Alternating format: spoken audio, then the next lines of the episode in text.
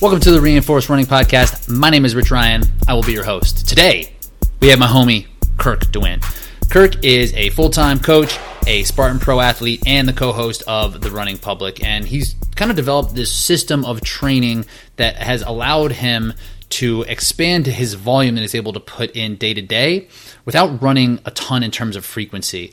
Uh, so I've kind of adopted something similar to this as we've as I've come back from an injury and it was really interesting to talk to Kirk and talk about how he's been able to refine this and still get really, really good results because I'm hoping for the same type of results and I hope you guys can get similar results with this information. So I love this conversation. Honestly, it was really cool. A lot of candid stuff that went on throughout. We talked about, you know, reco- coming back from injury and how to kind of talk, how to do this balancing act between frequency of running and total volume so you just continue to get better. We talk about you know the the aging process and how we plan to continue to improve and the things that we're going to do and the steps we're going to take to make sure that that happens as we continue to uh, grow as endurance athletes. And then we have a really cool conversation about just the Running Public podcast. We so stick around to the end to catch all that. Uh, again, I love this conversation. Love Kirk. He's my guy. So I hope you enjoy.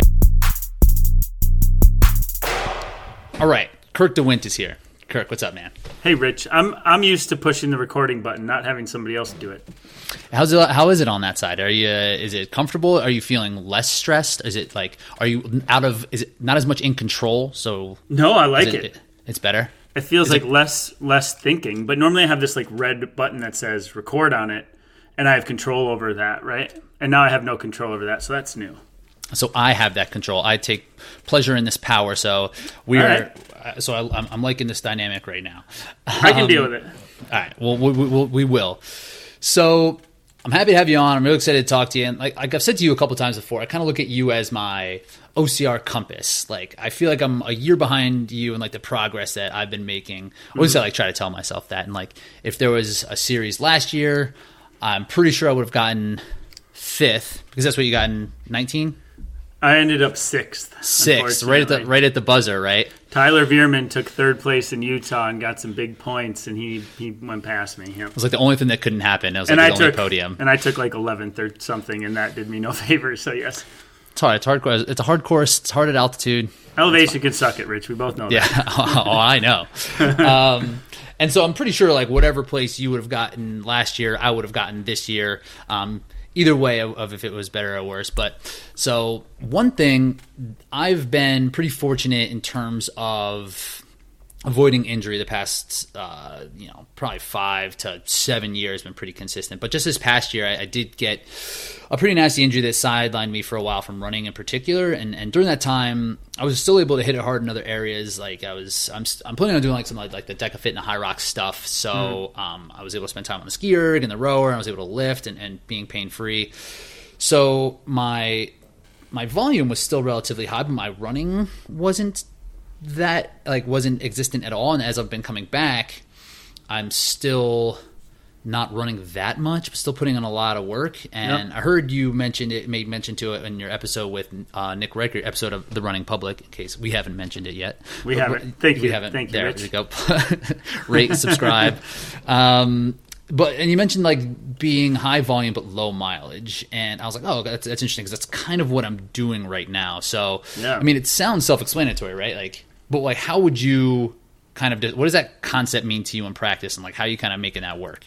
Yeah. Um, first of all, I didn't know you got injured, and I don't believe you talk about that much. What What happened to you? And then I'll answer that question. Yeah, I just yeah. want to get. We're kind of catching up at the same time here. Rich. We are. We will. Yeah. yeah I, wasn't yeah. too uh, like there wasn't too many races or anything going on. I didn't talk about it too much. I I'm not sure. I like I had this nasty pain in my glute, and I didn't do any. I didn't get any imaging done because I don't know, like I wasn't able to run. I literally couldn't. So I mm. I I thought it was either like with my internet research, I thought it was a, uh, a, stress fracture in my sacrum or some sort of sprained SI joint. And I actually hit up uh, Bailey Kowalczyk, um, yeah. who you had on your show as well, and she she had uh, two sacral fractures. Those are brutal t- to come back yeah. from. Yeah, that's a tough spot and it just it, it, was just debilitating like i couldn't do anything and almost for like eight weeks of just not being able to run at all um, but i was fortunate because i it, like without impact it didn't bother me like i went to the pt and they told me it was my it was because i had weak glutes and i was like cool, thanks. every PT tells every runner that when they yeah, I should in. have. Yeah. I shouldn't have said. I shouldn't have said I'm a runner. I was like, I don't know, I'm a bodybuilder, and um, so that's what they told me. But then I didn't go ahead and get any imaging, so that put me out for a minute. Mm. Um, but yeah, I was able. But it was during the winter, and that's actually kind of sweet because winter running. You know, here isn't great. Uh, you know, winter Yep. running is definitely not great. So Oh, yeah. that was kind of what I had going on. But uh, and another thing that made me just think it was something that was structural is that it just turned a corner. Like it just was better. Like as soon as it got better, it was completely better. So Probably was structural then, I would guess. If it was soft tissue or like an insertion thing, those things like rear pop their heads up forever until they Right. slowly fade and that's out. I'm, I was I was hoping for a stress fracture honestly because I was like I, this hurts so bad if this is something that is soft tissue and is going to linger like I'm going to have a hell of a time with it. Um, Mm-hmm. So luckily I think I broke something. Lu- luckily, you broke something. Not many Yeah. people say luckily before they say I broke something. Yeah. uh, well, I'll tell you my story first because I don't know if I've explained it fully, but so this is what happens to me, and I, I feel like I've been sort of the like the king of cross training for just ever, and it, it, it's by default. But now I'm I've embraced it in like the last year, right? So, um, so I got a, I was off for five months with a stress fracture in my cuboid in my foot. It's like a slow healing bone. I did too much cross training on it on the bike actually, and delayed recovery is what I believe happened. It should have healed itself in two to three months. Ended up five because I just believe I was putting a little much on it. But what happens to me is every time I take a large chunk of time off and then I return to running, it's my tibia, my shin, and mm. I develop really bad shin splints, and I can't. My body needs like an adaptation period of like six months to a year before my shins can ha- handle the volume of the rest of my body. But that only happens after I take a big reset from injury. So I started running again, babying the foot, and then the foot starts to feel better, but the shins start to act up. And they're like a slow coddling process for me. So that's the cycle I've been in after every injury. Is my injury ends up feeling better, but my shins always end up rearing their head. That's, and then that's what I manage until they slowly get better. If that makes sense. It, to- it totally does. And Mm-hmm. it, and is this something that you're now expecting to have happen? Like it's just happened so often that. And where is it? Is it like on the front of your shins or like the like the medial inside? inside ridge every time in about a four inch section. I've had my first stress fracture when I was 17 in my tibia. I probably had six since.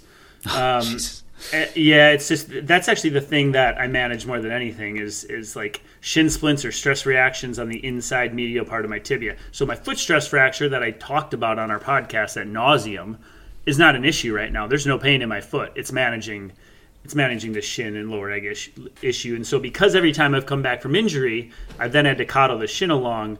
I've just developed a way to like still be really effective at running when I can run, and then fill in the gaps with cross training when needed.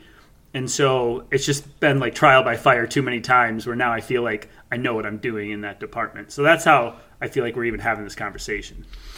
And I feel like there is a place for this, eh, not just for an athlete like yourself or like myself who's coming back from injury and just wants to, and is used to doing volume and knows that there needs to be a certain amount of work that needs to be done to Yep. com- to be effective as a competitor. But like, I think like athletes who are coming into the sport of obstacle racing who might not be have that like you know decade of endurance training that they need to expand their volume one way or another. Yep. And this could be a good avenue for that because like running's destructive, man. It just like can break people down and it takes a long time to to really to really develop that adaptation for for people like you said like you're out for a couple of months and you need to kind of rebuild and you've been running mm-hmm. since you know like since As long as you have, yeah. Yeah, totally. So do you enjoy this process? What is it like? Are you now accepting of it, or is it still like uh, like a means to an end for you? Um, good question. It it's become less of a means to an end because I now know I can run really effectively when I'm in this situation. So it's not stressful to me anymore. Like if I can only run three days a week and I have a big race coming up, you know what happens in my mind? Nothing. I still feel like I'm going to go crush that race. But you take me when, without this perspective, and maybe the everyday athlete who's listening to this, and if they were reduced to three days of running a week and had a race coming up, they think their life was going to end and their race is going to suck, right? So it was a means to an end, but now it's like if this keeps me healthy, even you know I tend to have an injury pop up once a year, once a year and a half. But if I can just keep this model by choice, even when I'm already feeling good, that might be the ticket to even better performance over time. So embracing it now. That's a good question. Tough one to answer though. Because I mean, you're fit. Like the the results are coming in, right? Like you do perform fairly well off of this, and I, I guess this is kind of two different questions then, and figuring that out. And and if it is like, are you getting results because of this? This system that you kind of locked yourself into and or is it because mm-hmm. of the confidence that you've had previously like how you just mentioned? And how do you hold on to that confidence when you don't run that much or like when we're when we're about to do a foot race? Uh-huh. like how are those two connected for you? Well well Brakken my co-host on the running public podcast, on the running public. Subscribe. Like, like last last plug. Um, sa- says you know he's like well are you are you performing well because of this or are you performing well despite it meaning like how much better could you actually be right. if you were able to run more? And that's like the only gray area right? You can you can say that about everybody. You could say oh rich if you lost 10 pounds of muscle think of how fast you'd be. Or would you be like oh well, because i have this muscle on me i'm more durable and thus able to perform well. Like it's you can always play cat and mouse with that like question i guess. Um, you're gonna have to ask i wanted to say that because there's always like a caveat to everything and that would be like the only one small thing. But in fact i believe i'm more i just did a workout for example and i did this hill repeat workout before tahoe two years ago um, it's a short spicy hill that takes about 80 to 90 seconds to get up at like 30 plus grade it's real nasty mm. um, and i did it three weeks before tahoe and then i went to tahoe and i was 11th place I randomly on a whim went out and did the same amount of repeats with the same rest last weekend, and I averaged down to the tenth the exact same splits that I averaged three weeks before Tahoe. So obviously I am on to something, and I, I down to the tenth. They were eighty five point seven five second average for eight of these things, and it came down to literally the the that's 10th, insane, which is wild. But anyways, so there is something going on that's working, and I was running significantly more then. So, what does it look like in practice then for you? And I mean, well, I want to get back to the confidence piece and like how yeah. you're holding on to that. Yeah, yeah. But like, we're kind of moving into that other space. Is like, yeah, what is it? Like, we're kind of talking about this concept, but like, in in uh, from a practical application point, like, what are you doing? And like, how much volume? In like mm-hmm. the total scheme of things, and like, how is that kind of broken out? Yeah, that's a that's a good question. So there's like two phases to this, right? The phase one is this, like when you're super injured and you actually can't run. Like when you were in the non-running phase, I don't know how long you were in that for. How long? Mm, like eight weeks. It was about eight weeks, which seems like an eternity when you're used to running seven, yeah. six days a week. Mm. So there's phase one, which is if you're like literally can't run at all but want to keep your volume up. You keep the exact same structure to your week, which means for me it was quality Tuesday and long effort mixed with quality on Saturday and then mostly recovery efforts in between, but still like swinging the hammer hard on the same days that I would have swung the hammer hard when I was running. So it's mm-hmm. like a lack of focus. Like if, if you're injured, you're going to get you out of shape just because you can't focus. And then phase two is typically reintroduce running on um, recovery days and still keeping the cross training on the hard days. So now I'm actually running for recovery, but cross training when it's when you know on the hard days and then that shifts. Then that shifts to running on the hard days and cross training on the recovery days once you have the habit and the acclimation of the, the weight bearing principle of running back. So it's like a three phase sort of thing. But if you do it right, you can get back to really good performances like I feel like relatively quickly because you're working the right systems. Then you re engage the running biomechanics, get back to used to impact, and then you flip the turn, and then all you do is you you run what's important and you do the big work that needs to happen and then you fill it with cross training in between. So all the big work is getting done. Even maybe bigger work now is getting done than when i'm running five or six days a week. Because when i run i i run. I hit it and then when i recover i recover and completely deload so like right now I'm only running three days a week, and I have been. I think I hit four days a week one time, and I was super pumped about that, but then realized it was too much. So um, it was just so sad, right? but so that's the pattern. So it's you know, we went on in college. There was something called Badger Miles. Do you know what Badger Miles are? I don't. So Wisconsin based.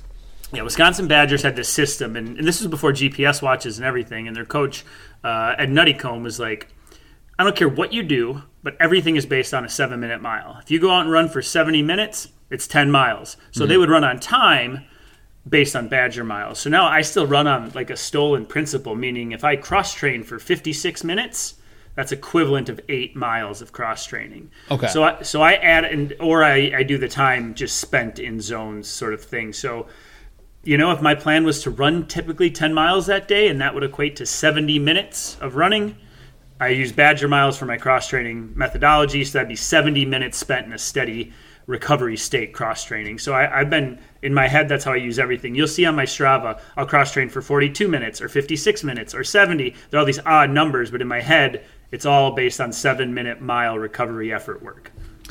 That's uh, the, the Badger miles. Never heard it called that, but that was kind of how I would do it in high school, right? Were you seven? Okay. Like, would you do that the same? Like, how would you do your miles in high school? Was it seven minutes, or would you? Well, I drive my. of? I would Oh, take the odometer in my truck.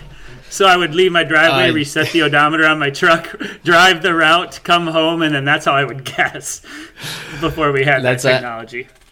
I definitely had my dad do the same thing, just like drive me like seven miles, drop me, and then I would run Ooh. back. So it was like I knew like where I was. Like, okay, Did you actually do that? Drop Oh, you off, run home? Yeah, totally. It's like if I didn't know where I was, if it was like hillier or something, but or if it was just like had to do like a like boring out and back, you just take me out and drop me, and I'll just run my way back and log it. But yeah, we used to do like the seven minute thing, and then when like GPS or like the maps did show up, um, we realized how how much we were not running seven minute miles, and we were just undershooting. Our, our miles were way higher than we thought they were. They were. Oh, I'm sure. But if you Yeah. went somewhere new, then I would base it off of seven minute miles. yeah.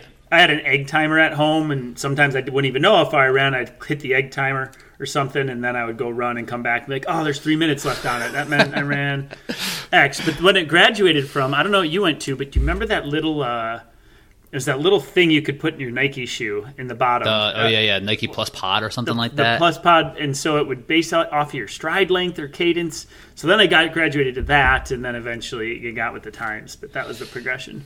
Yeah, back back in my day, man. I'm thinking about ditching the GPS in general, but Are you actually? I would like to. I would really like to. I just really am not happy with just like the products in general. I just don't think. I just don't like. I think there's like this arrogance behind all the products. Like, oh, we're gonna tell you what is appropriate and what's right, and I'm just like, you don't. kn- There's no nuance. There's no context. It just and I don't know why it makes me mad. And maybe it's like the coach in me that because I'm I'm fielding questions about watches a lot, and I'm just like. Ah, I wish these things didn't exist. The- like they're the- nice, but the, the the training status on Garmin unproductive will drive every single athlete nut. You'll be like, I'm working so hard and I feel so fit, and then it tells me I'm unproductive or deconditioning.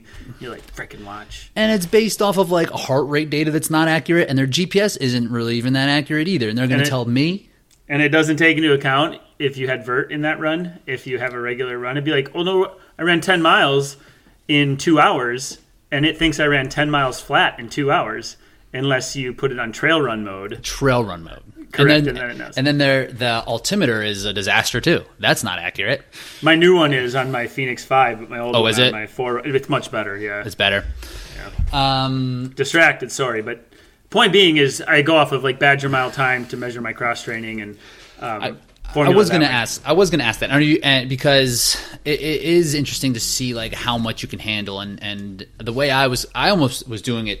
I mean, I am doing it the exact same way. Like the way you laid out those principles. Like, oh, I was like, holy shit, this is like almost to T of what I'm doing is Good. spending spending a lot of time with my quality work on a rower or a, a bike, and then um, as I was starting to feel better and starting to run, I was starting to split it. I would do you know like 30 minutes of run and then you know 40 minutes of rower or whatever that uh, however much time I did want to to accumulate those days. But I had I wasn't quite sure on where I, I pretty much just kind of set a time goal for the week Yep. of, of training and just kind of broke it out that way. It's like, okay, if I want to progress my training based on total hours, um, I mean, it's like that means this training day with running and cross training split would be would need to be like an hour and a half or something like that. Like that's so kind put of like.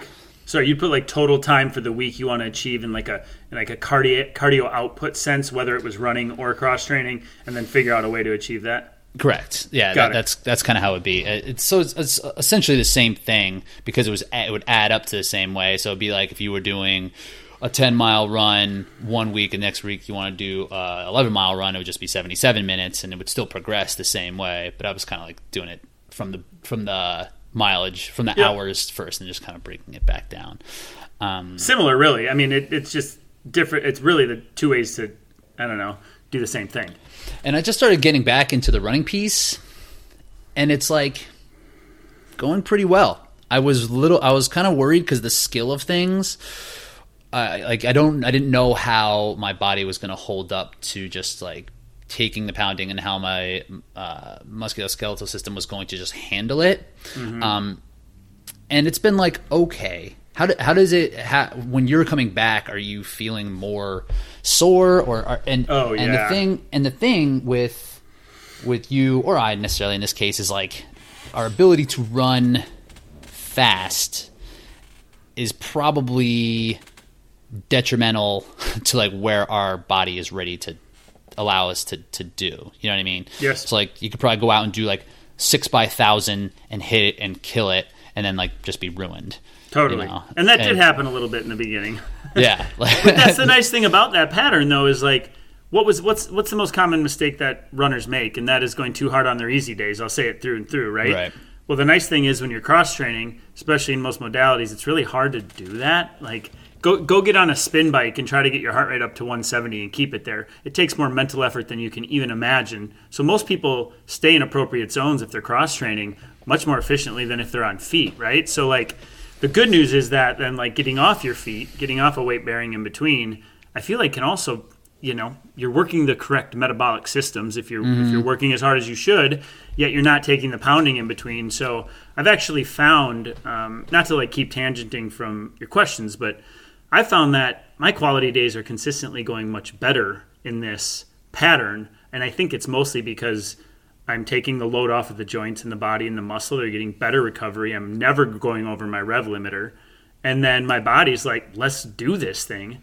And now that you're in a pattern like that long enough run economy is back so now it's it's a matter of like what's the goal between hard workouts? Recover. What's the best way to recover between hard workouts? Well is it running or is it maybe something else? I don't know. Starting to really rack my brain over here rich. That's what I'm thinking too, and that's why I wanted to have this conversation. It all the time back to Yeah, because yeah. I'm because I'm feeling that same thing, and it's hard as a runner. It's like, well, to get better at running, you got to run more, and I do understand how like you can get better at running when you're running 80 miles a week, and therefore the intervals you can do, you can do just more intervals on your feet. You Yeah. know, um, just based off of like how strong you've kind of built yourself and just your ability just to to, to handle it more or less. Where do you think, like supplementing the like intensity piece? How like how well do you think like if you were to do if you're running like 30 miles a week, so then you can only do whatever. We'll say like three by four by thousand at you know VO2 max interval pace. If you were to then move the rest of that interval workout to an assault bike or a rower to kind of uh, I don't know supplement the rest of that energy system development that you would Yep. have in place. Have Yep, you done stuff like that? I have in the past. Right now, I'm keeping them completely separate, but I have done that in the past, and I think it's nearly as effective in that regard. Actually, I do, but I, I haven't done it recently. But I think it's a it's like a good approach because you're still getting the the run economy um, and biomechanical benefit of that pacing and that stride and those intervals and that feel, and then you're continuing to work that energy system in like a cross training modality to complete the workout. So like I imagine like all boxes are being checked, right? So I can see that working just as well. I don't see why not. What I've been doing is I'm probably doing quality workouts right now. You know, my long run was three hours last week, and I got Oh, nice. almost 5,000 feet of vert, but I only ran three times, right? So I'm running my big workouts as if I'm running 80 miles a week. Like an 80 miler a weeker would do the workouts I'm doing and not change. I did a 14 mile progression run on Tuesday Huh. right? That's not a workout that somebody running 30 miles a week should be doing. So I'm training my big workouts as if I'm running way more mileage than I am. Somebody who would be training f- for something bigger, but then I'm truly like unloading in between. And so what I think I'm finding, and again, I'm like an experimental one right now, so I'm refining this, but like I'm swinging the hammer super hard on those days, harder than I would if I were running every day, because I wouldn't be able to get away with that volume on my quality days because I'd have to make sure I'm keeping my rev limiter on, if you understand. So, Yeah. so I'm swinging the hammer harder on my quality days than I ever have in the past four years, even though my run volume is way less. And so, like, it's an interesting concept. Like, hey, if I run way more on three days a week and make them super purposeful, then I can justify my recovery days in between. But I'm also, what's the stimulus that matters? The real work, right? So I don't know. All I know is like something's working, and so I'm doing the run volume of somebody with much higher run volume typically, and and then cross training in between. So it's not like I'm not scaling it all in like a nice even pattern. It's like I'm swinging the hammer like a high volume runner, and then cross training like an average volume runner in between. So does that make sense? I see. Yes, it does. And like yeah. that's where I am cautious right now, and I'm just kind of like I've done three run workouts. So I guess I've been doing like running workouts for about three weeks now. Um, oh, you're of, real fresh. You're real fresh back into I'm it. pretty fresh, and I, I don't even think I would be oh. doing that. But like, um, I have some events coming up, and the way that my year's kind of shaking out, like I'm gonna need to like really focus on like this first, like from now until like June or July, and like the back half, I just can't really count on much stuff like uh, of like yeah. having really like prolonged, intense training blocks. I just it's just my just yeah probably not going to work that way this year. So so you're not not to turn it on you, but I'm super curious. So you're three weeks back to run workouts. Run and, workouts, yeah. But you've been running longer. Um. Or no? Yes, yes. So oh, like I've been doing so like the cadence that we talked about, where how you, it just kind of flipped. How you talked about like my intensity work is was been has been on uh, the bike or the rower or ski erg or just some, some, sort of metcon type of stuff, and then um, my easy efforts would be split between running and cross training, yep. getting up to a run of about you know, about 10, 11 miles um, on three or four days a week, um, and just recently it flipped where my run workouts have been uh, have, my intensity have turned to the run workouts, and the cross training is kind of filled in with the for the volume. So it's about doesn't that doesn't that transition feel sweet when you can actually go? I mean, it's a little humbling at first, but when you can switch the intensity over to the run, it's a it's a nice thing. It's nice that it went well because it's a little scary, you know. And that's what I was thinking about for what for you were saying. I was like, man, I would have I would be worried about doing that much run volume on single efforts but it took me. I've been running since November, coming back. So I'm on November, December, January, February, March, April. I'm like six months in now, and that's a more recent thing in the last two, right? Yeah, right. In the beginning, right. I wouldn't have been able to do that, but but you're also training for Hyrox and stadium stuff, right, or DEKA? Yep. So you, yeah, you can work that erg into your high quality stuff. I know yeah. exactly. So like, I don't necessarily need to have it be a workout that is like I don't need to do a 14 mile progression run. And that was something I was I was wondering about this as well. Is like, and when I was thinking about it, I was like, okay, if I'm going to prepare for Tahoe or or something like that, and kind of keep this similar um, uh, style of training, like how am I going to be able to spend enough time on my feet to to really get what I need to do out of like these hills and things like that. So yeah. you're you're basically saying you have just kind of progressed the intensity work in terms of volume. What I chose to do instead of choosing to add in more days to my week, like oh I'm at three days now, I'm going to go to four, and then I'm going to go to five. But my quality days aren't going to look any bigger than they used to because I'm I got to be careful with how much I'm doing because I'm increasing my frequency instead of duration of each run. So I strategically decided to increase my quality days and the effort I'm putting out on those over increasing the number of days I'm running per week. If that makes sense. Mm, so it does. So I'm my progression. If you look at like my Tuesday, Thursday, Saturday, I let myself have three a week. Usually two quality days, and I'll do one recovery run in there, pseudo skill work or something. But like, um, yeah, I said, why go to four if three is working, and let's just increase the ceiling of those three days I'm running that way. So that's how I'm increasing volume. Oof. Yeah. Was that nerve wracking? Were you scared? I would have been nervous. I fell into it, and I yeah. fell into it, and I liked it, and so, so, no, I guess I guess not. Um, I will say that the re- I can't run more days right now because of my choice to run so big on my run days. Right. Like that is what is causing me to only run three days a week. But if something isn't broke, why fix it? And so my my run markers are telling me I'm as fit as I've ever been already, running three days a week. And I look back, and the workouts I'm doing right now are bigger than workouts I would do when I was running significantly more volume because of my choices to make these workouts bigger. So, yeah, what do you do with that, right? you keep doing what you got to you keep it rolling. you got to keep doing it. Yeah. Yeah. Um, like, and I, I mean, that's encouraging for me to hear because that's just the thing with it. It's just like running. It just feels hard to bounce back from now. And like, I do want to talk about like that progress It of is. like learning like where that recoverability is. Um, Yeah. but like last year when I was just, I was pretty much just running on the roads. Like it's all, that's all I had. Right. And like, I would put in big workouts. I'd run a lot of miles, but after those big workouts, I was just decimated. Like I would Yeah. be sore for two days. And it, I mean, and I don't know if it was just because the amount of volume I was doing. I was like, I'm getting a little older, so I don't know like what it, what it was about that. Um, but I really have been enjoying not feeling that way. It's it's very nice. You're not Um, feeling completely smashed all the time. not feeling smashed all the time. Believe it or not. You're not like walking like an old man when you get off the couch after sitting down for an hour. And that's the one thing about getting hurt. What was actually pretty sweet. I started feeling better in places that were not the injury. And I was like, oh, I shouldn't have been feeling like this. I can reach down and put my socks on without feeling stiff. That's new. That's the weird. stage I got to when I was injured. I was Yeah. like, oh, it's easier to put my socks on now. That's got that's a sign I was a little smashed while I was running a bunch. It's like I can understand why people never come back. it's like the first time I thought in my brain, I was like, "Oh, people just like like to feel good." I get it. Um, yeah, and you're coming back from a guy who's very tenured in the running realm. Imagine a deconditioned human entering running for the first time. My gosh. And then getting hurt and then being like, "Nah," it's like this is this was worse. Or not getting hurt and just feeling the suck of running. yeah.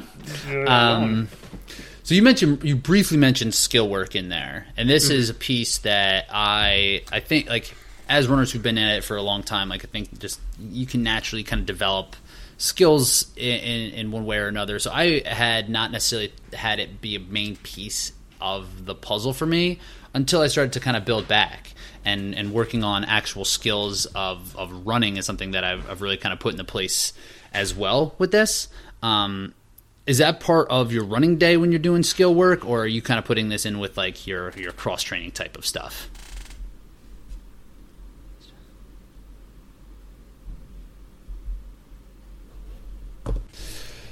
All right, so one thing that you know we are just talking about how running felt not awesome, or like it can be really kind of punishing Yeah. and another another reason why I kind of look at you as my compass is because uh, you're older than I am, not by much, but you are How, how old are you? 35. Okay. Yeah, you're couple. I'm be 38 in a week, so I'm about two or three years older. Yeah. Yeah, happy early early Thank, birthday. thank you, sir. Um, you know, there's guys like Woods and Killian and like yourself who do keep the fire lit for me. Um, and I also try to tell myself for, for this is like, okay, like what this is my story as an athlete now at this point, and you know, sometimes I like will like kind of dwell on what I could have done potentially in the past, like if I had started doing this like ten years ago, or training this way, or having this specific mindset, like where would that, where would that kind of lead me to now? But I, I try to kind of stay in this moment, um, just so I don't kind of pummel myself with those thoughts of where, where could my potential ceiling be. Um, but I, you know, like who knows where the story's going to end. So, uh, like, do you think about this much? Do you think about like yeah. where you, where your story is and how it's going to kind of play out? Oh yeah, uh, for sure. Um, here's the thing: you and I are luckier than most people, Rich, and we're luckier than most people because um, we've been putting money in our running bank for years. So when something pops up for guys like you and me, and I'll be the first to admit it, I, I'm not a cyborg. I've just been depositing in my running bank account for decades, right? So an injury pops up, but your body remembers, right? You've worked hard to develop those capillary beds and all that mitochondria and red blood cell transport and stroke volume of your heart. You've earned all that, right? So you come back and you start running a little bit again, and people are like, ah, Kirk's a freak. Look at he's running three days a week, and uh, and yes, I, I think I got something figured out here, but at the same time, I'm cashing out money that I've put in for years, and you're kind of in the same boat. So like, when I say that, like I'm prefacing the sense that like I believe I can be good in this sport for a long time because of the work I've put in already for decades, right? So if injury pops up as we get older, and and I've had more of these as I've gotten older, I still believe I can find a way to do it because I've earned the right to do so by all the years of training I've put in my running piggy bank, right? So, so for like in that sense, like there's a I you know you talk about your story. Like my story is no matter what happens, whether I stay injury free for the next five years of my life or I have to deal with what I'm dealing with. Like I know the story's going to end. It's going to end as well as I want it to because I'm not going to take my foot off the flame, right? So um, I don't worry about it, and I don't. I don't even worry about that whole that whole like you know time father time always wins like he does but father time usually wins right because people get injured and they keep their foot off the flame father time wins what so i can't run as fast of a 5k as i could in college but i bet your ass i can run a faster 50k than i ever could so you mm-hmm. transition your goals and you focus on the other races so like I, I don't know where my story is going to go i'd like it to go where i'm a multi-time podium placement in us national series and I, I still have a belief that that can happen but um, I, I think it's more staying focused through the low patches than it is through the high, right? So that's what I think about when I think about like your, my story. My story might not be the guy who ever ran has the most beautiful stride and runs 70 miles a week and makes it look effortless, but my story can be like this guy still stuck around even though his situation hasn't been perfect and he, he's done well enough to warrant like some attention, right? Like he's doing something right. And so that's the storyline I'm sticking to for now. And I think about that a lot. And uh, there's got to be ups and downs. I mean, especially with injury stuff. And we talked a little bit about confidence before and how you kind of hold on to those things. It's like, I know I can run this much and I'm going to figure out a way. To, to spend that money that I've been depositing for this yeah. long, and I, like I have it built up. Like I know I can do it. Like I, have I've done all this work. Like I yep. can continue to, to to make it happen. And like how is that the drive that keeps like what about the competition of it then is it because you feel like you still have like ability to get better and there's still more you can deposit or like what's keeping mm-hmm. the competition going yeah that's exactly right actually that would, you put words in my mouth there i believe i can still get better you know taking five months off of running which i did last year is not going to make you a better runner like they can't they can't glorify cross training that much mm. it's uh, we're not sugarcoating that but um, putting together even an injury streak free where I can run consistently, even if it's three days a week over time, um, for sure, absolutely, you can get better. And so that's that's my hope. This is like. Um, uh, you know, not like I was thankful for the COVID racing season by any means, not happening. But for me, it was time to take my time and get back into this how I want. But um, yeah, I think ultimately, and you're the same way, Rich. I know you are because you're fast as heck, man. You got wheels on you like maybe nobody in this sport even the Gaudettes and the Bottrices, right? And you know in your heart of hearts that you're good enough to do well, and I know do better than you have up to this point. I know you know that, and I know the same thing. So that's what keeps me holding on. Yeah, and you're right. Like I do feel that way, right? It's like okay, there's something here that, and it needs. I know I can like put it together and, and, and bring it to fruition like the the fitness that I have and the competitive drive that I have there may be some patches missing on the competition side of things that need mm-hmm. to kind of work themselves out um, and I like the father time thing is interesting and I this honestly hadn't thought about it that much until I turned 35 like a month ago that just seems so old to you it just not not even but like how like I don't obviously I don't feel that way. And people say that and I roll their eyes like I don't feel as old as I was like I don't. But mm-hmm. like the the peak years, right? Like what keeps me going is that Galen Rupp is my age, and I'm like, okay, Dude, cool, he's a, good, yes. regardless of what he's been taking. Who knows? but like, hopefully nothing. He, he's hopefully nothing. We're gonna say nothing, and he's just rocking it. Uh-huh. But uh, those are the things I'm thinking about more. Is not necessarily like I could definitely get better in the sport because there's a lot of elements in it, and there's a lot of things we're still trying to figure out, and like you know, coaches like you and I and Brakken, we're we're trying to push it forward by like figuring out what's going to make people actually good at this sport. And and you know running is already kind of taken care of. Like we kind of know how to do it mm-hmm. right? But like we can definitely get better at that. But the idea of like the peak physical capability is now something that's in my brain a little bit more you know peak what I mean? phys- like, in what regard like peak physical capability and like how would you measure measured by how like you know just like like even something as simple as uh, your testosterone numbers. Sure. Like how well like recoverability is going to be, like how well you're going to be able to build muscle, how like fast twitch things are going to kind of c- continue to progress, like where these things need to uh, will actually start to decrease without anything that we can do about it. And right now, I feel like this whole conversation is way uh, is a essentially a longevity conversation and um, I started to kind of ask about like you know skill work and like mobility, and these yeah. are all different things that we could also do to help you know, as our coordination starts to t- taper off, or as our um, you know, as the testosterone starts to taper off, like having these other things in our in our toolbox to to throw at the competition, to throw at ourselves to continue to get better. But just like the idea that like it's never going to be as good as it could have potentially been Mm-hmm. is something that I'm kind of thinking about a little bit. You can't go there, Rich.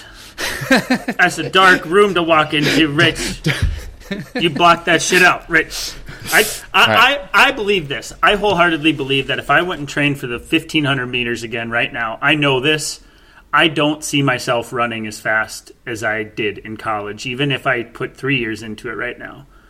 But like, I know that you get out to the 5K distance and further, and I believe in my heart of hearts, like if I trained for the 5K, I could run it. I bet you as fast as I did in college if that was my sole focus right now. And you're not. I mean, what'd you run? Did you run like 14:59 or something stupid? Well, I did PR in, a, in my 5K last year. And, Exactly at 34 years old. Right. So as soon as you get away from those short, spicy distances, like our potential to stay good is so far extended beyond what people think. You have marathon Olympic hopefuls that are 45 years old. Hopefuls. On the women's side, I think we've had 45 year old marathoners in the Olympics. That's a decade away. And our sport is comparable to a marathoner. If you want to go focus on beast races in your mid 40s, you could still be the best beast racer you've ever been in your 40s. Maybe it's true, maybe it's not, but that's the shit I tell myself. I was gonna say, I was, I was gonna ask, like, okay, like, yes, and this is where it comes back to the story, right? It's like, okay, mm-hmm. maybe like that. This is my story, right? That I can be this person who like put it all together in their mid thirties and like continue to crush for a decade fast. And like, you know, when we were when we were in like our early twenties or in our teens, you see like that guy who's forty at a road race and he's like running like under sixteen. You're like, damn, that's crazy. That old guy is out there crushing.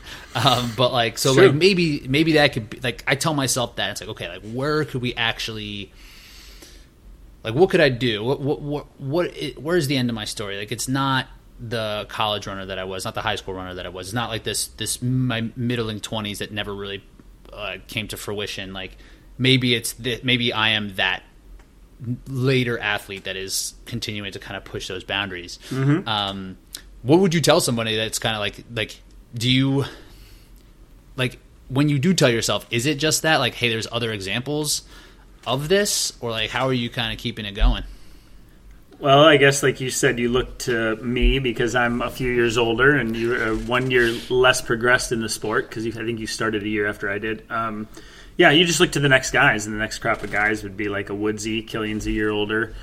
But like you think beyond that, like you think about like a Matt Novakovich who's I don't know 45 now, maybe or so. Um, I don't know if we've seen anybody past 42 or so in our sport who comes out and is a consistent podium top 10 contender in U.S. National Series. I don't believe we've had anybody that I know of. I'm sure somebody could correct me if I'm wrong. But like I'm starting to think ahead as my 38th is coming along uh, and thinking like, you know, I can't wait till I'm 45 and still being like somebody who then that's like an, a talking point, being like Right. setting the example. So I'd rather run three days a week and stay healthy for the next eight years than try to be a hero and be screwed. So that's part of my thought process as well, I guess.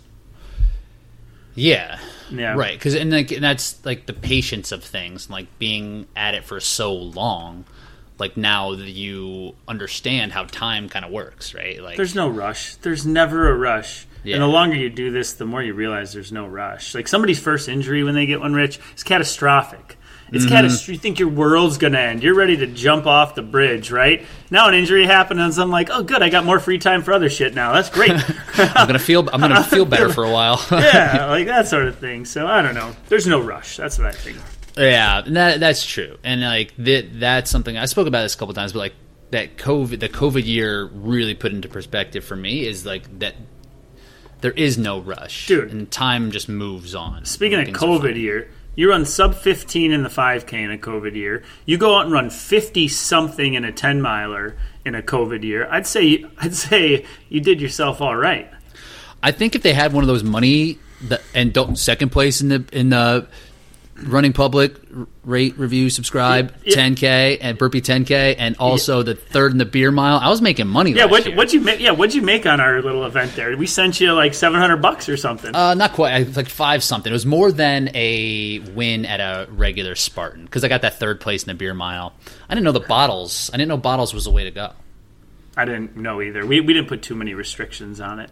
I don't know, but I'm not saying that that was cheating. I think that was the right move. I think you should use bottles. I didn't know. I didn't. Yeah. I'm, I'm, I'm bad at chugging. Yeah, you got But some yeah, good paydays. And I made some money at OCR stars too. Yeah, I think if they did those like payout lists, I'd probably be on the top ten because nobody else was making anything. That's right, baby. But we'll Right. count it. Yeah. Um, do you do you look like not in any type of negative connotation, right? Like Mm-hmm. uh, of like regret, but like if you were to go back and tell some like go back and tell your younger self something about about training or racing, um, what do you think you would you would kind of tell yourself? I'm gonna say I'm gonna steal somebody else's things, and that's my co-host Brakken. I, Brakken's a bit younger than me, but I do think at times he's a bit wiser. And and his saying, you know, he's a family man. I've had I haven't had the you know had to be tied down with any obligations other than myself.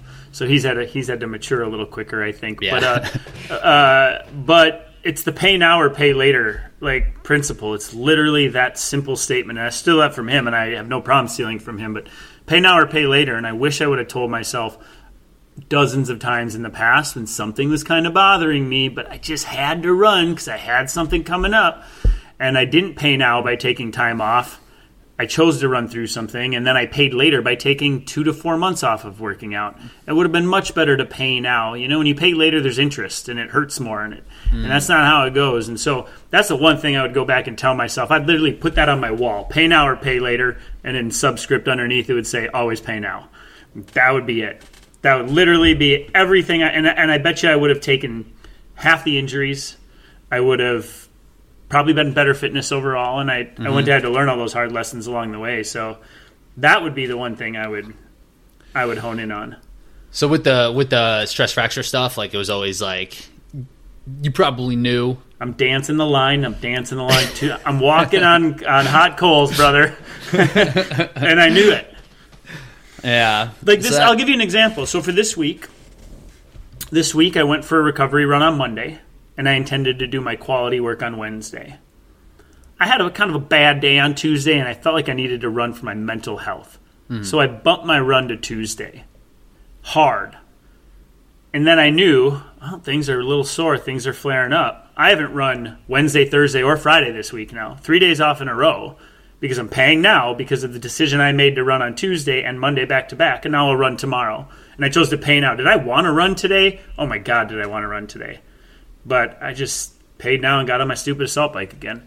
And so I apply that even in those little things. Should I have run on Tuesday? Probably not. It was more for my mental health than my physical health. But now that I did that, I'm choosing to like pay now the rest of the week until I run on Saturday because I have like my three run limiter right now. So that'd be like one small example of it, right? yeah, So applying that on a weekly basis is important. and just yeah, like that could be a micro basis, like right. It could be Yeah. the one one more interval, right? It could be one Yes. more mile. It could be. Exa- yes. Um, Very true. That that is that's uh, yeah. I mean, I definitely battled with that for sure in my early twenties. Like just always being worried about losing fitness, you know, and just like oh well, like I can't because I work so hard. I'll never get back to this. And now like the whole conversation we just had is like oh things just come back. they just like they kind of do. Well, you have to earn it, but you don't have to like change the world to earn it Yeah. back. right. I don't. Yeah. So with with all like the training and the racing and stuff like that, um, and just like just in general, like uh, how, I think about this sometimes for myself in terms of like what where is the goal here outside of maybe athletics, right? It's like the accomplishment and really doing like training so much. It's sometimes it, it and it's like hard for it's hard to justify. Like I've figured out a way to justify it, and I feel damn good about it. But uh, Mm-hmm. Wait, why do you, have a hard time justifying training so much because it takes away from other parts of your life? Yeah, yeah, Yeah, and right, especially like you know being it, it- being where we are, right? In terms of in in, our life and like in our mid thirties is like should we is it like this might be another reason why the story that we were talking about before of being that athlete that continues to push and progress like it might be a little bit more uh, a little bit less seen because there isn't that justification that that comes along you know people might end up trying to, to start to change their uh, priorities and you know we're we're both in a situation where you know we don't have those obligations like you said with with um, Brakken, you know, the family stuff. Um, so it makes it a little bit easier for Yeah, sure. yeah, yeah. But um, there's a lot of people who are in that position who are still kind of kicking butt and are able to, to put those priorities in place. But like, what do you do to, to kind of prioritize things, or how do you kind of justify your priorities when it comes to like spending so much time Mm-hmm. doing the stuff? You know, it's shifted a little bit. Like I put a little more time into my athletes now than I do my than I used to, and I put more time into my work. I think, but I enjoy it, so it's not really a sacrifice. Um, but you know, I think we like to like glorify the full time athlete life. Like I'd have all the time in the world and all of this, and you see very few athletes in our sport quit their jobs, go to it, and like even see a significant improvement. They end up like doing the same or burning themselves and doing worse. And I, I kind of think the busy ones, like the Brakken, and you know maybe yourself. I mean, you're working a lot. I'm working a lot. Like kind of lucky. Like it kind of keeps the governor on you, right? And it keeps you in check because sometimes life obligations like yesterday i didn't get anything in because i had to make athlete plans and knew i had to have time to make this podcast happen so i didn't work out yesterday Appreciate it. yeah it's, it's actually true i chose not to work out yesterday so i could get the rest of my athlete plans done so i could knew i didn't have them today so i could hop on this podcast did you know that rich I, d- I didn't. Totally worth it though. I appreciate totally worth it. But point being is like sometimes that's a blessing, man. Like not overtrain, like overtraining syndrome is real, and half the people are running around dead tired all the time, and they don't even know it. And so, like, I kind of think the busy man is the lucky one. Like the busy man or woman, like as long as you don't feel like you're in a rush and you're getting your sleep, which can be, you know, I guess the kids thing will change that, but. So I don't even know what your original question was, but I know that someone answered it in the fact that like um, managing. I think you said managing like the selfishness of time with working out and all of that. And sometimes I don't put it first, but I think I think that's okay for a longevity piece, anyways. Yeah. To be honest with you, Yeah, and that's like the balance, right? Like figuring out like when when it's time to prioritize it or when it's time to to kind of back things off. And I guess that kind of stems back to the pay now or pay later type of thing. Yeah. Um, is that kind of along the same lines? You think of, of like like in a sense, if if you're managing an injury, I can justify taking a day off or two if maybe I had the time, or I can justify that because um, more time off means more recovery, which means you heal faster in a sense. So I don't know. They they line up though. I would say. because you also have like some other like hobbies like hunting and fishing and, and like things that take a lot of time, right? Yeah, I yeah. would assume. Yeah, yeah, that's fair. So how do like because that that comes with balance as well, like and it's still Mm-hmm. Yeah. like trying to figure out like where you want to prioritize your time. Mm-hmm. Um, is there an overarching philosophy you have about your time? Yeah, uh, that's a good question. I haven't been as good at time management lately from the work and then free time standpoint, but you know, if if I get up at four thirty to get a workout in, which I have to do a good bit, then I'll just sacrifice. Yeah, I used to do that, Rich. You used to be a trainer. That, that trainer life, man, that schedule is tough. It is tough. I'll do those things, but you know, the, the hardest part. I think the hardest part about it all is like making time for social endeavors, like seeing your hmm. friends or hanging out with your girlfriend or what your fiance now. I believe like mm-hmm. making the time for quality time has been the hard. That's like the biggest one. Like, do I work out or do I maintain a relationship with my friend by meeting them out for dinner and a drink? Like, that's the biggest struggle I have. I've like. Can I be a shitty friend still, or do I like sacrifice some of my own needs because this relationship is important to me. So that's the one I actually struggle with the most. My hobbies, when I have the time, I'll go do them, and I can make time on the weekends. But it's it's more like managing relationships. I think that's what I think it comes. For me, it does. I don't know about you, but for me, it, it does. Yeah, for me, like the tr- the training and the working out is like it's just gonna happen, and but it's the it's the business and the other stuff that gets in the way of the relationships for sure. Yeah. and it, and like it's hard to, and then when like it should pro- it should probably be flipped so that like my my well being as a, human and like every everything that needs to be taken care of is taken care of because of the business. That should probably be the priority. But training uh, is like a lot of times it just gets done. I just that's just, just how I've worked my life, and that so that Yeah. to me is also the same way. And yeah, that's that's tricky. I Well, try not to. Go ahead. Well, we're both self-employed. It's we're not punching a clock at 8 a.m. and not leaving until five, and then having to get the dinner ready for the kids. And so the only time you have to work out is if you get up at four to get it done. Like we we have flexibility in our schedules, so we're like lucky that way. But I don't Oh, know. yeah. I From just working out for sure. Yeah. Yeah, it's just this endurance training is a selfish endeavor. It's all about you and your time within yourself and, and, and making yourself better. That's a selfish endeavor. So like being less selfish, like selfless is the hardest part. Like I'm a selfish human because I put so much time and effort into my own endeavors. And so working on like being less selfish at times at sacrifice to maybe the amount of time I have to invest in my fitness. Like I think that's a real conversation to have. And and that's why like I set aside a time. 3 days a week, I have a big chunk of time and I set that aside.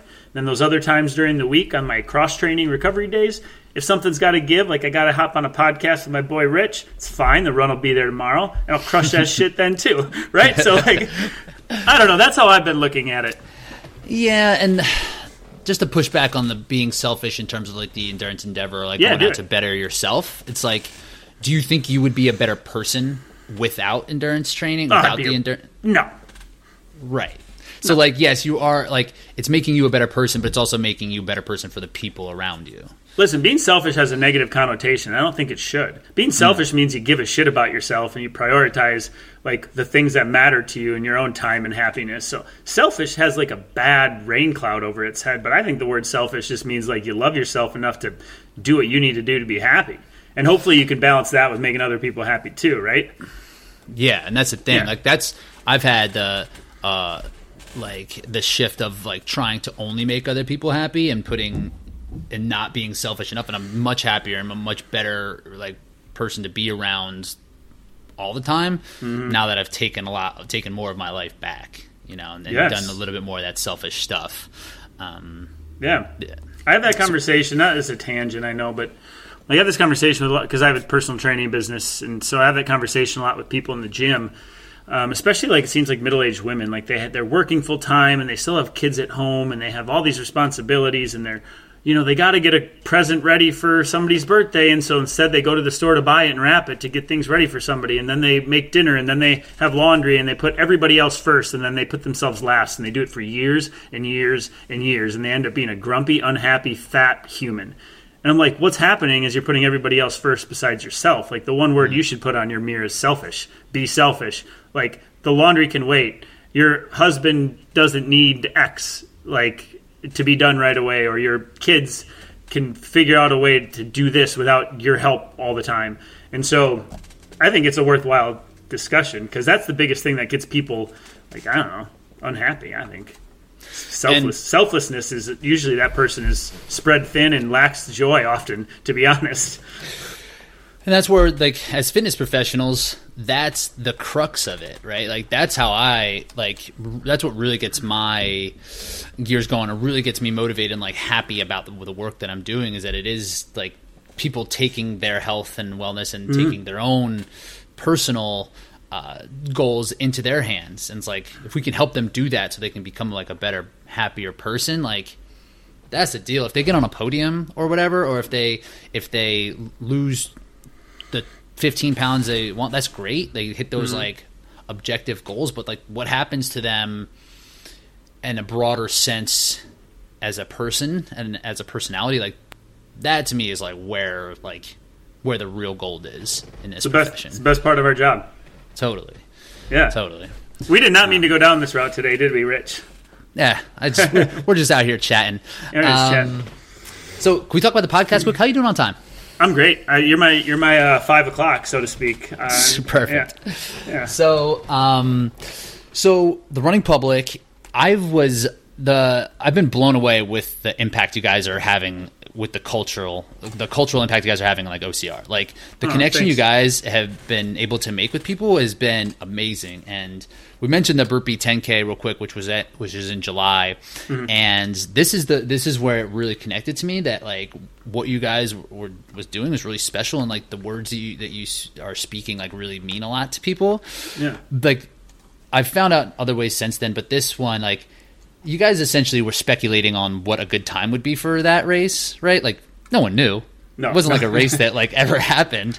And like, so when Mark Gaudette and I went under the times you guys speculated, people went crazy. people Yeah. were like, "Oh my god, how'd you?" do that?" I was like, "How do you know what's a good time on this? This is a made up event. this doesn't even exist." But it's just like that you guys re- like that the trust that you guys have had and like uh, and and have been able to, to instill in people because of the good knowledge that you put out there and the good faith that you put out there um, has, has gotten um, has gone a long way. So like yeah, thanks, man. yeah, for sure. And like, thank you guys for doing what you're doing. So like, what do you what do you think you guys are doing that's like resonating so well with with the with with the people in obstacle course racing? Nobody's asked me that question, Rich. Have you thought about it? I, I had I. All I know is that when. Thanks for asking, by the way. Um, all I know is like Brakken was my coach. My co-host Brakken was my coach, and then he realized I didn't really need him anymore, and he said, "Hey, I don't think you need to pay me to coach you. I think you uh, you get this all." Um, maybe we just catch up once in a while on the phone, or if you have questions, run them by me. And then we started started chatting, and then we just started we started chatting about one question I'd have, and then it turned into an hour long phone conversation. We like really like talked each other through a lot of things. Like even as people in the know, we talked each other through a lot of things. Suddenly, Brakken's calling me for advice, and I used to be paying him, you know, six months earlier to be my coach, and now my former coach is calling me to bounce things off of it. It was just an interesting dynamic. And we realized we were just super helpful for each other, hmm. like in general, to have in each other's back pocket. And then we said we should maybe record some of this stuff some days. It's so helpful for us that maybe it'd be helpful for other people too. And that's like where it started, to be honest with you. Um, and so he had to break ties with Obstacle Dominator, um, which was like took a little bit of time and whatever. But I think that's it. I think like we don't intend to like our intent is to help people, but I don't think we have like a an agenda or even a plan behind it. It's more like what would help us talk through for ourselves, and then we talk through it for ourselves and allow an audience to be a part of it. Hmm. Does that make sense? It does, and, And this is And so then you just get an insight into the, the brain of maybe somebody who's I'm not going to say we're overly accomplished, but like into the brain of someone who performs at a somewhat high level. And I think it's just allowing people to get into our mind and allowing how we work things out to be heard like on a weekly basis. That's the best I can come up with. Yeah, it's interesting. Like one of my favorite blogs, which I visit sometimes, it's it's this it's this uh, blog called Wait But Why. Um, Okay. This is this dude named Tim Urban, and when he started it, he just said like he's like I w- just wrote something like how I would want to read, and like it's a very interesting way that he kind of puts it out there. Um, but it kind of sounds the same thing. It's like, hey, this is helpful, right? Like if we think this is good, there's enough people out in this world that there's got to be somebody who's like picking up this information and going to and it's going to be helpful for them as well. Do you feel Yeah. like that's kind of like, like along the same lines? It's exactly it. Like if you think something's helpful, then probably most everybody else will think something's helpful. And it's just Brakken and I talking about things we already somewhat know, but then diving into them further and chatting them out deeper. And then, I mean, Brakken just said in an episode a, a little while back that he's learned more since we started this podcast, and he's progressed at a rate with his knowledge. And it's only because all we're doing is like sorting through our own problems, in a mm-hmm. sense, like on on a recorded regular basis. And and I feel that same way in terms of, of this podcast is like like the learning styles like my learning style I need to either write or speak. Yep. Like if I if I listen or I'm, I'm taught or like yeah, if I'm talked at or if I'm like having to read I don't read that well. Like I don't Yep. learn things that way. The same way. So, yeah, but then there's a lot of people who are taking audio in, right? So like Yeah. they're the ones that are really kind of reaping that. How long? How long have you been? Because you started before us. Mm-hmm. You you you got to be going on over about two years now, huh? Just about. I think it was. I think it's. I think it started in April, April of 2019. I think. So you're two years. Congrats, Yeah. Yeah. Thank you. dude. All I know is when Matt Matt B Davis when we started the podcast, Matt B Davis. You know, Matt B. Davis can be a prick sometimes, intentionally, Yeah. not unintentionally. He's intentionally just a dick, and be like, "Heard you're starting a podcast. Good luck." He's like, all my whole bank account says you don't make it a year."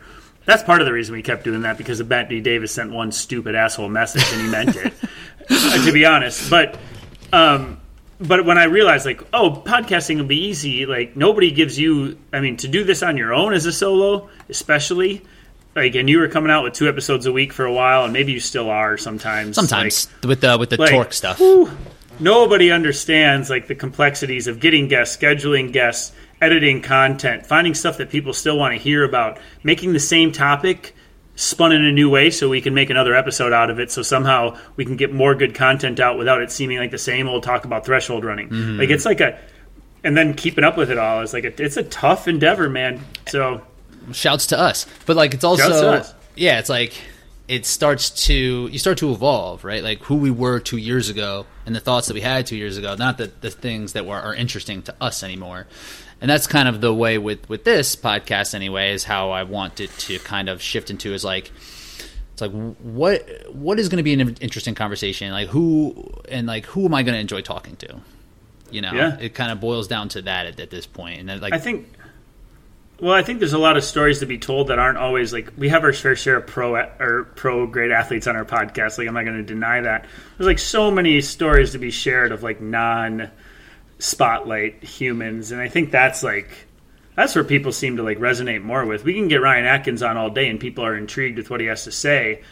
But when you get like a my business partner from Kenya on who mm-hmm. came up through the Kenyan ranks and lived lives we could never imagine to get where he is today, like those are the things that people relate to. So like finding finding ways to sprinkle in the pros and then also sprinkle in people that like are like spotlight pieces on like you know what I mean? That's like the that's the thing people we get better response off of all of that than we do on our big names generally. And that's the like how to take what we were talking about before about being fitness professionals is like how to deliver information that's going to help make people better, right? It's like you Yeah. like, and ultimately it's like, yeah, if you're a better athlete, you can kind of put all these things into place, like and that can make you feel better. Like then that is taking what we're doing at a granular level as a one on one and being able to kind of bring it out to more people so more people can kind of get that message and that's a great way to do it and i admire you guys do that is like and like taking chances on guests that you know might not have heard of um, So some and some of them we don't we have an idea, but we don't know we don't know how they're all going to go. Yeah, it's the first time like really talking to somebody. It's like, Ugh. um, what do you see? What do you see Yeah. it going long term? Like it's been long term, but like where like like what do you think? Like not even if there's a Um, plan, but like where what, what would you like Yeah. to, to be? That's a good question too. Um, I'm sure you think about this with yourself a little bit as well. So I mean, uh, probably the same amount as you. Like I don't necessarily have a plan, but like yeah, but you left your personal training career Oh, yeah. to pursue coaching and, and I guess podcasting full time. So you you obviously had a thought of where you wanted it to head. I don't know, man. I'm I I, I like have lived a, a life of unaction for for so long up and like up until a certain point that now I like action like precedes any planning a lot of times. Dude, action feels more action. It's just like yeah. Joe DeSena's quote of fire, aim, Ready, ready. fire, It's aim. just- Yeah, I- I it's say the that fi- all the time. fire. I say it wrong, but fire, aim, fire, aim, ready is how it goes. It's like so true. It's so true. I don't know what the hell I'm doing, man. I have no idea. I'm just figuring it out as I go along. But uh, but with the podcast thing, I don't know. All I know is you realize that there's there's like a lot of questions about how to train for the sport of OCR for sure, and a lot of people are out there kind of putting their own cock- training cocktails together, mm. and and I respect that, and their ne- verdict is still out there, right, on how the best way necessarily is to train. We understand the fundamentals, like the framework of the house, but maybe like what goes in the house is still up for debate, mm-hmm. right? definitely. So like. I just know is there's a b- bigger need for knowledge and coaching and training than I ever thought, and I we had no intentions of like building a coaching business or starting a running public training plan. Like none of that was part of our like we didn't say let's do a podcast for a year and then start a training plan. Like let's timeline this. It was just like people kept asking, like they just wanted stuff, and so I didn't expect like that side of things to grow as quickly. And now that it has, it's it's been really good. I mean, we're not like I- I'm maybe making it sound like we're, we're busier, bigger deal than we actually are not, but um, maybe leaning my career more into the the coaching and podcasting side of things, and maybe leaning away from the in gym and training side of things. I had a conversation with you before we started recording about reducing days in the gym. My clients who will listen to this already know that. I've already told them I'm reducing hours. They, it's not sound like a bomb Not dropping. breaking, not breaking news. But I, I don't know. You do it makes you feel like you're making a difference, right? So you, you should lean into that. So I don't know. We, we don't have any plan. Like we have no long term plan other than to keep doing what we're doing. We don't have any big like, oh, we're gonna do this next or this next. Maybe I'm sure they'll happen. But um, what about you? Are you are you looking into anything new? I saw you dropped a strength plan, right? Got some strength training stuff going. Um, and yeah, it's something I sunk my teeth into a lot. So yeah, I've been, been building that out. um, which has been going well. Um, not eh, like in terms of like kind of the same deal as you, man. Like just trying to follow what is interesting and like what I think would help push this sport forward. And that's kind of like this philosophy that I've had around a lot of the decisions I've made like maybe in the past like 6 months to a year is like what is going to be best for this sport like how are we going to help push the sport so like it can create some like longevity and some sticking power and um, that's mm-hmm. kind of the idea with with the whole torque team too it's like okay like what can we do here like as athletes to help push things forward it's like okay we need mm-hmm. to get mm-hmm. better results so like this is the best we got like this is all this is the best my in my idea like this is what we can do to help help each other the most. I had a question about Torque. You guys have a good thing going with a bunch of really good athletes. You got like all those people who are just knocking on the door, right? Mm. And some who are already going to walk through that door this season. I, I know you are. But like, how does your Torque? I'm sure maybe other people are wondering too. But how does your Torque work like within your own group? Yeah. How does that work? You guys like share training ideas, or what are you guys doing? Pretty much. It's pretty much. It's almost like like a mastermind, quote unquote, where we just kind of meet and talk and chat and like have the support of each other and just mm-hmm. ways to kind of kick ideas around. There's no re- there's no obligations on anything. It's not like if anybody wants like more direct training support, like we, we're there to offer it for them. Like, you know, I can, I can help people with some workouts here or there. Or other people in the group can help with like exact things. So it's kind of like what you and Brakken were doing together, but just on like a, a bigger like, team scale. Yeah. Uh. Um, so that's essentially cool. what it is, right? And like we have that like camaraderie, and like when we go see each other at races too, because you know you go to a race, you see your friends, um, you run the race, you hang out with your friends a little bit more, and then you go home, and you're all by yourself in this sport, yeah. right? Yeah, so there's a little bit more of that to have like a little bit more of a of a, a recap and like the camaraderie together with how things are going, and being able to have a little bit of accountability with each other, and um, just feeling part of a team. And so that's kind of where it's been. So it's not. It's important. Yeah, and and when we brought it when I we brought it to other people, like people felt like there was a need there, um, so they're on board. I mean, it's just getting started, so we'll see how well it's really going to work and if people really like it. But people seem to be liking it so far. But like you, cool. like you said, they're they're good athletes. like they would be they're doing really they'd be doing well anyway.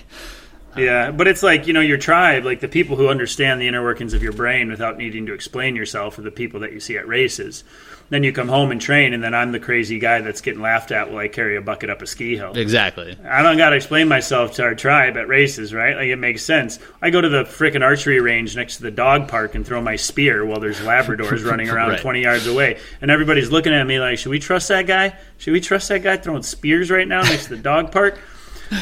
Right. But Torque, the Torque crew would get it. They'd be like, "Oh yeah, that's just my boy Rich over there throwing his spear. He's all good." It's like, "Oh, you do that? Oh, I should do that too. I've been thinking about doing that. I'm gonna do that."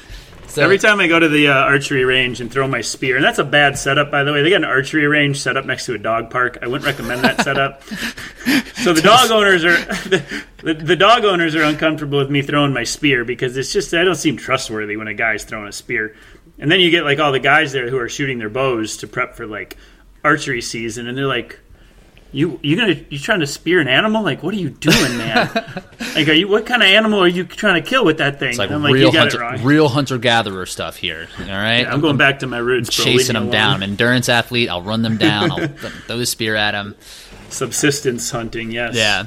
Um, Persistence hunting, yeah. So yeah, man. I mean, like, but that's what I've been real happy with with what's been going on with um, with you and Brack and the running public. And at first, you know, it's like it's hard not to be competitive, and mm-hmm. Uh, but like the way that you guys are just like the reaching people, it's gonna be so much better for the sport because like before you were the only one before doing this, Rich, by the way. You were the only one putting out real helpful information before. You're you're actually the OG of somebody actually trying to help people. Like in this space, like I just kind of took a model from other spaces, right? Like it's not unique, but like it's something for OCR. It's like, okay, like there is a need well, it's it's kind of the same thing as like what you guys said. It's like I think I would like the show like this.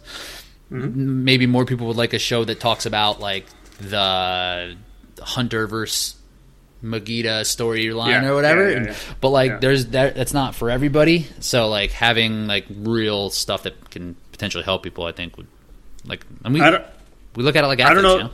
Yeah, well, I don't. I don't know if you pay attention, but I pay attention to like the Apple Podcast charts, and you've only moved up. And we've only moved up. I don't know how often you, you dive in there and take a look, but I check them out. It flux. I, I look at the ones on uh, on that Chartable I sent you that one time. They seem like a disaster. I don't know ever know what's going on. I looked at that today, and you guys were like, like it's huge. Usually, you guys are like in the top. Where are you on Apple typically? I think we just were four. I think we're 14th in Yeah. the all-time running space. We That's started sweet. in the 50s and the 40s and the 30s. Now we're at 14th. We're right behind the Billy Yang podcast, and I was like, ah, Billy Yang's like, got a legit thing going, so that felt pretty good. But you're you're in there. I don't know if you noticed, like in the all-time, like it, in the all-time Cuts list, there's been people. Yeah, Well, there's been people that have been podcasting for a decade in this space. Yeah. And so even though they don't have great reviews, they have a shitload of episodes and they've been doing it for a while, so they get prioritized over new episodes. Mm-hmm. Doesn't mean the number one is putting out the best, most helpful content. It means they've been doing it the longest and the consistency, and they have enough of a listeners on a regular basis. So like it takes new, a while for new people to fight, fight and claw their way up those lists. yeah, and that's what Yeah. the the long the the staying power. Because like yeah, I don't plan on doing anything different. It doesn't sound like you guys are either. So it's just a matter of like continuing to plug away at it. Yeah. Yeah. And that, that's all you can really do, right? Yeah, totally. Yeah. Um, well, cool, man. Do we need to do we need to wrap up the high volume conversation, or were you satisfied with that? yeah, I mean, you got anything else to add on it? I don't, no, I know. I just got, I felt like I shifted us away from that unintentionally. No, but- nope. This is this was perfect. I mean, we talked about a lot of the crux of it, and like it, it kind of all led into the other thing. So I'm happy with it. The only thing I'm I'm curious about, like, what's the what's the bourbon brand for a Friday night? What's the bourbon choice? What kind of bitters are we working with on a Friday? Oh, so you know me too well. All right, let's see here. What am I going to do tonight? Uh, I got some homemade uh, some homemade hazelnut cherry bitters. Huh? So, I, so all, all these bitters I, I got home. I got I got chocolate bitters, hazelnut cherry, apple, house bitters, orange, husk cherry. Got all those. So add those in with a little uh, sweet vermouth, and uh, I don't have any bourbon in the house, so it might be a rye, probably a High West. Ah, I had yeah, I had the High West here as well. Um, Yeah. When you're making a bur- like a bitters with hazelnut, how do you extract the hazelnut taste? Is it as simple as I- just listen. I got a friend who's really into this, um, and he introduced me into this. So he has like a big tray of I don't know what you want to call them. It looks like a potpourri dish, right? In a sense, like it's got a bunch of dried everything in there, and so you take basically 50 percent hundred proof liquor, then you soak. We soak real hazelnuts in there. You'll soak real like cherries in there. You'll soak a bunch of different herbs and then you let it sit for two weeks and you boil it down then you re-add and let it sit again and then you strain it and it just kind of dilutes into the flavor becomes very strong. Add some simple syrup in there and some other things. And then it just adds like a slight flavor note. And if you're a snob like me you'll notice those flavor notes. But if you're just like some chick who pounds fireball you're never going to notice the difference. You know what i mean? No disrespect I to Fireball, but but I have some of that as well. if you want some time, if you're if you're if you appreciate a fine cocktail, I'll send you some sometime and I'll let you have one. Uh, try some on your own. I know you could live in the clean life these days. No, I'm not. I, I got to periodize my clean living, and I'm not quite in that. I do it in like chunks, and all, all the rest Okay. of the year. That's how I periodize. That's my main. That's that's my trick.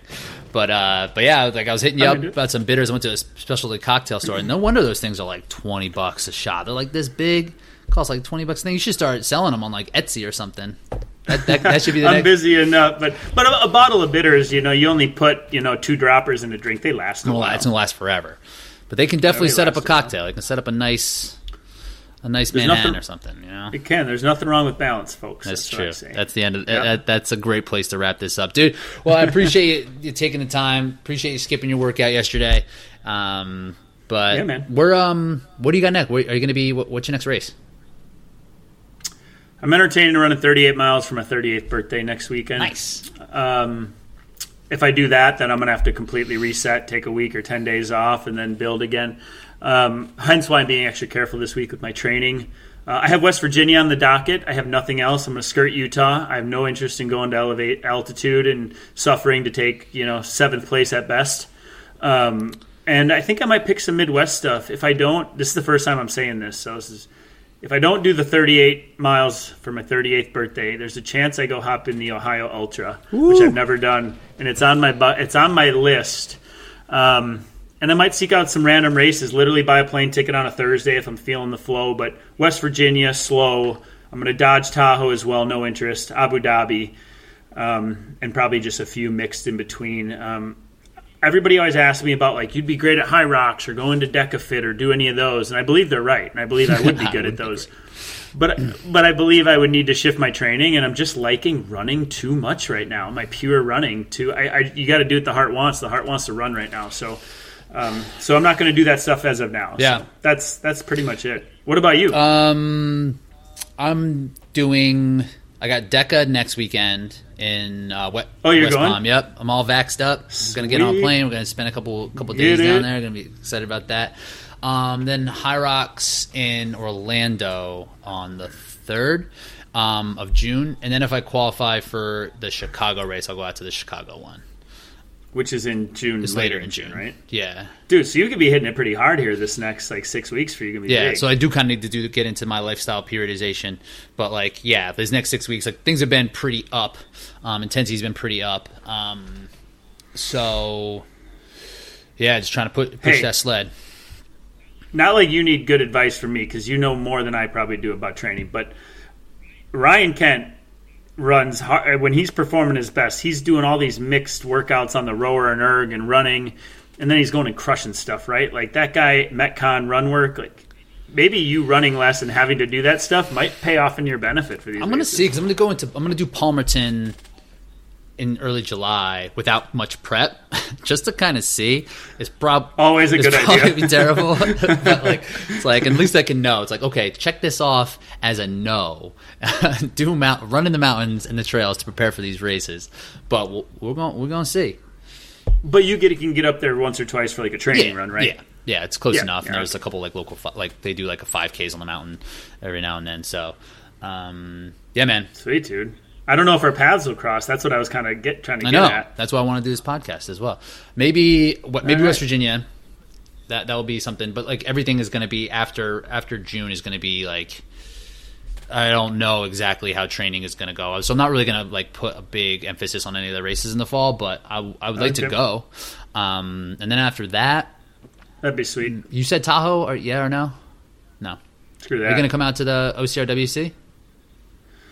That I'm that I'm, I'm entertaining. I'm putting all my eggs in West Virginia's basket. I mean, I'm going to train for West Virginia like it's the world champs. I'm going to taper, full taper in, and then I'm going to take a rest period after that before a fall build to the fall races. So West Virginia is like my A race above everything this entire Cool. year because it excites me the most and and it fits well for a, a deload after that. So what I'm getting at is with the timing of that, I don't know. We'll see where I'm at after that with OCR Worlds and coming back to into training. But there's a chance. All right. I'm sick of all these people getting on my back about oh, you just do Spartans because you can't do obstacles. I'm gonna elbow those people in the face at OCR World. That's the one reason I want to go. For all the haters. tell Aaron Newell to suck it. Yeah, that's it. That's it. You do well in those races. That was like your breakout race, wasn't it? Almost. Yeah, I ran in front of Woods and Killian for eight and a half out of nine miles at OCR Noram. NORAMs the first year they had it. Yeah, I was knocking on yeah the podium until I blew up in the last half mile somehow. happens. Yeah. The uh, there's only so many races, man. And when the when the money pays out at Spartan, it's like, all right, I'm gonna go to Spartan. Yeah. You know, whatever. Not not not that hard. Yeah, not that hard of a No, decision in my mind. no. So yeah, All right, cool, dude. I'll, I'll link to all the places that people can find you, and uh, appreciate you taking time, dude. yeah, man. Good chatting with you.